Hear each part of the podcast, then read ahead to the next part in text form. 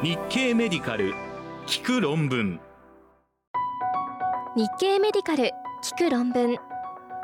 日経メディカル編集部が厳選した海外医学論文のエッセンスをコンパクトにお届けします。CPAP による心血管疾患再発予防効果にアドヒアランスの影響。邪魔しからアドヒアランス。良好な CPAP に心血管疾患の再発予防効果2023年10月23日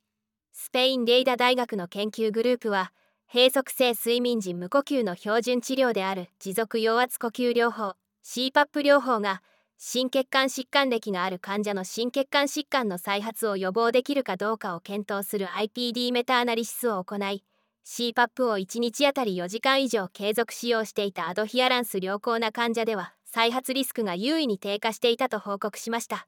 結果は邪魔市2023年10月3日号に掲載されました。CPAP の高圧効果はアドヒアランスの影響を大きく受けるため著者らは患者を年齢性別のほか重症度やアドヒアランスで層別化して検出力を上げることが必要だと考え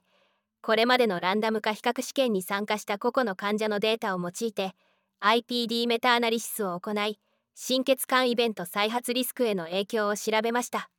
初回の主要な心血管脳血管イベントを主要評価項目としたところ平均追跡期間3.25年のイベント発生率は CPAP 群と非 CPAP 群で同様だったものの CPAP の使用時間が4時間以上のアドヒアランス良好な患者のハザード比は0.69と優位に低く CPAP は主要な心血管脳血管イベントのリスクの優位な低下に関連することが示されました。IL6 阻害薬がリウマチ性多発筋痛症の持続的感解率高める。NEJM 氏からリウマチ性多発筋痛症にサリルマブが有用。2023年10月27日米国ワイルコーネル医科大学の研究グループはリウマチ性多発筋痛症患者にインターロイキン 6IL6 阻害薬のサリルマブを月2回皮下投与する第3層臨床試験を行い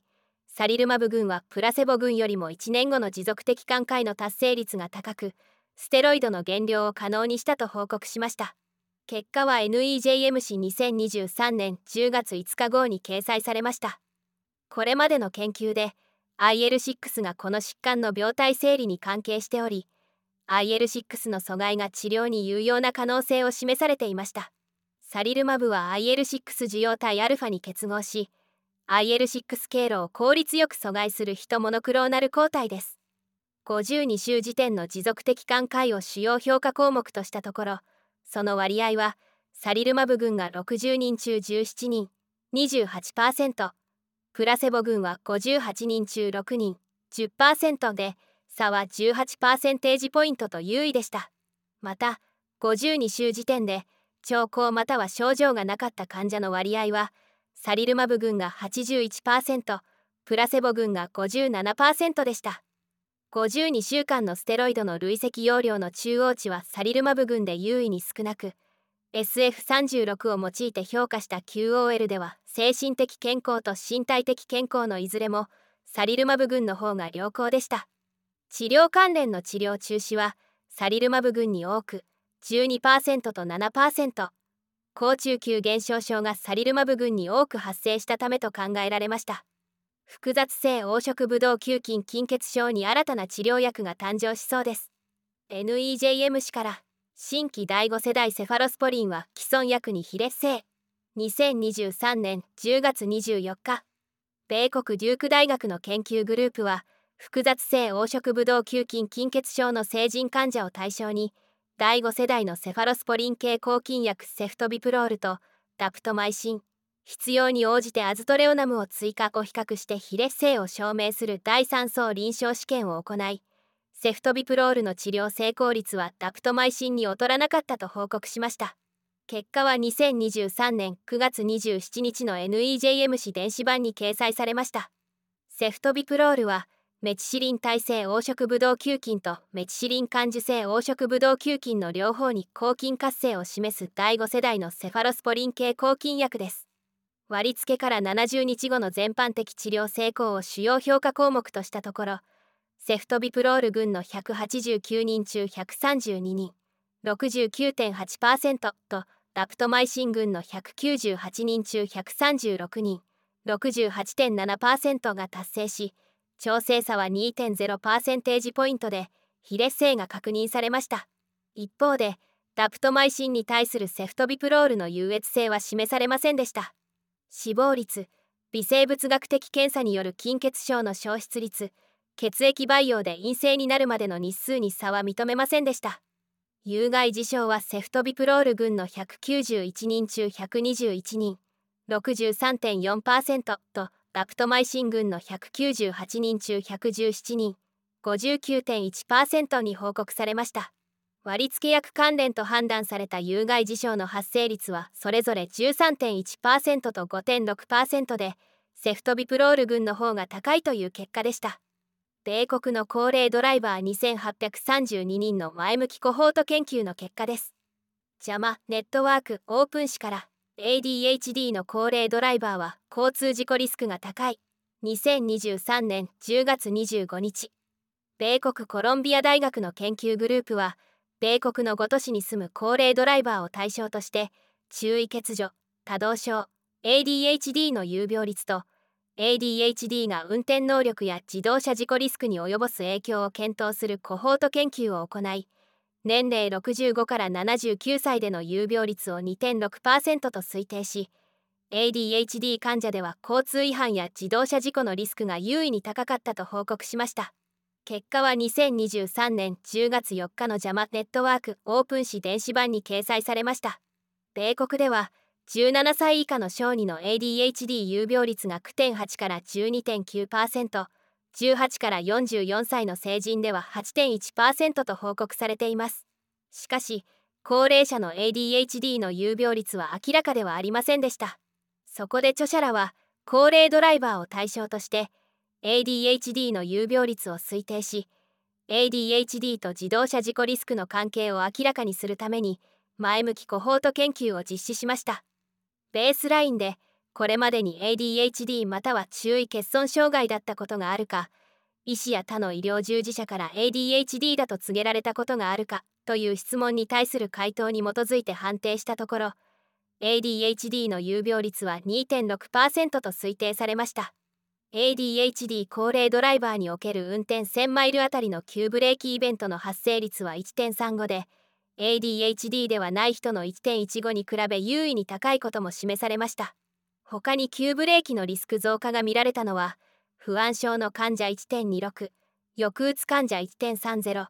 65から69歳に比べ75から79歳の高齢者1.29男性に比べ女性1.17配偶者ありに比べ配偶者なしの人1.31都市以外に住む人に比べ都市在住者1.39使用薬剤が0から4剤に比べ10剤以上を使用している人1.32などでした。100万マイルあたりの交通違反切符の発行の発生率100万マイルあたりの自動車事故発生率でも優位さを認めました。ベースラインの人口学的特性と健康関連の特性を調整して分析したところ ADHD 患者では急ブレーキイベントが7%多く交通違反切符の発行リスクは102%高く自動車事故のリスクは74%高いという結果でした。ALS への新薬に関する研究の結果です。